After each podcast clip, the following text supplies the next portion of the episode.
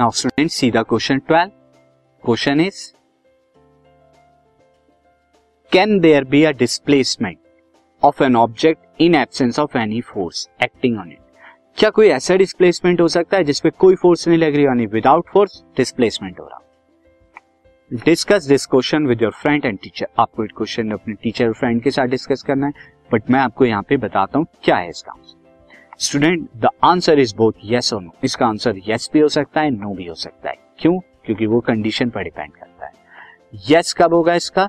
In a way that when on object moves in deep space में अगर आप देखें यूनिवर्स के अंदर, एक पॉइंट से दूसरे पॉइंट स्ट्रेट लाइन में क्या होता है? डिस्प्लेसमेंट होता है। लेकिन यहाँ पर कोई फोर्स नहीं लग रही स्टूडेंट विदाउट एनी फोर्स ये मूवमेंट होता है। जो हेवनली बॉडीज हैं, वो एक जगह से दूसरी जगह मूव करती हैं ऑलवेज इन कांस्टेंट मोशन में रहती हैं, लेकिन कोई फोर्स यहाँ पर अप्लाई नहीं हो रही। बट उसके बावजूद भी डिस्प्लेसमेंट हो रहा है। और अगर हम देखें, दूसरी कंडीशन जहाँ पर नो होता है in a sense of force can be zero for displacement in a sense that force can be zero displacement on the surface of earth surface of earth पे बगैर फोर्स लगाए हम कभी भी डिस्प्लेसमेंट नहीं कर सकते। और डिस्प्लेसमेंट करने के लिए हमें ज़रूर यहाँ पर क्या चाहिए? फोर्स चाहिए क्योंकि हमें न्यूटन्स का लॉ भी बताता है।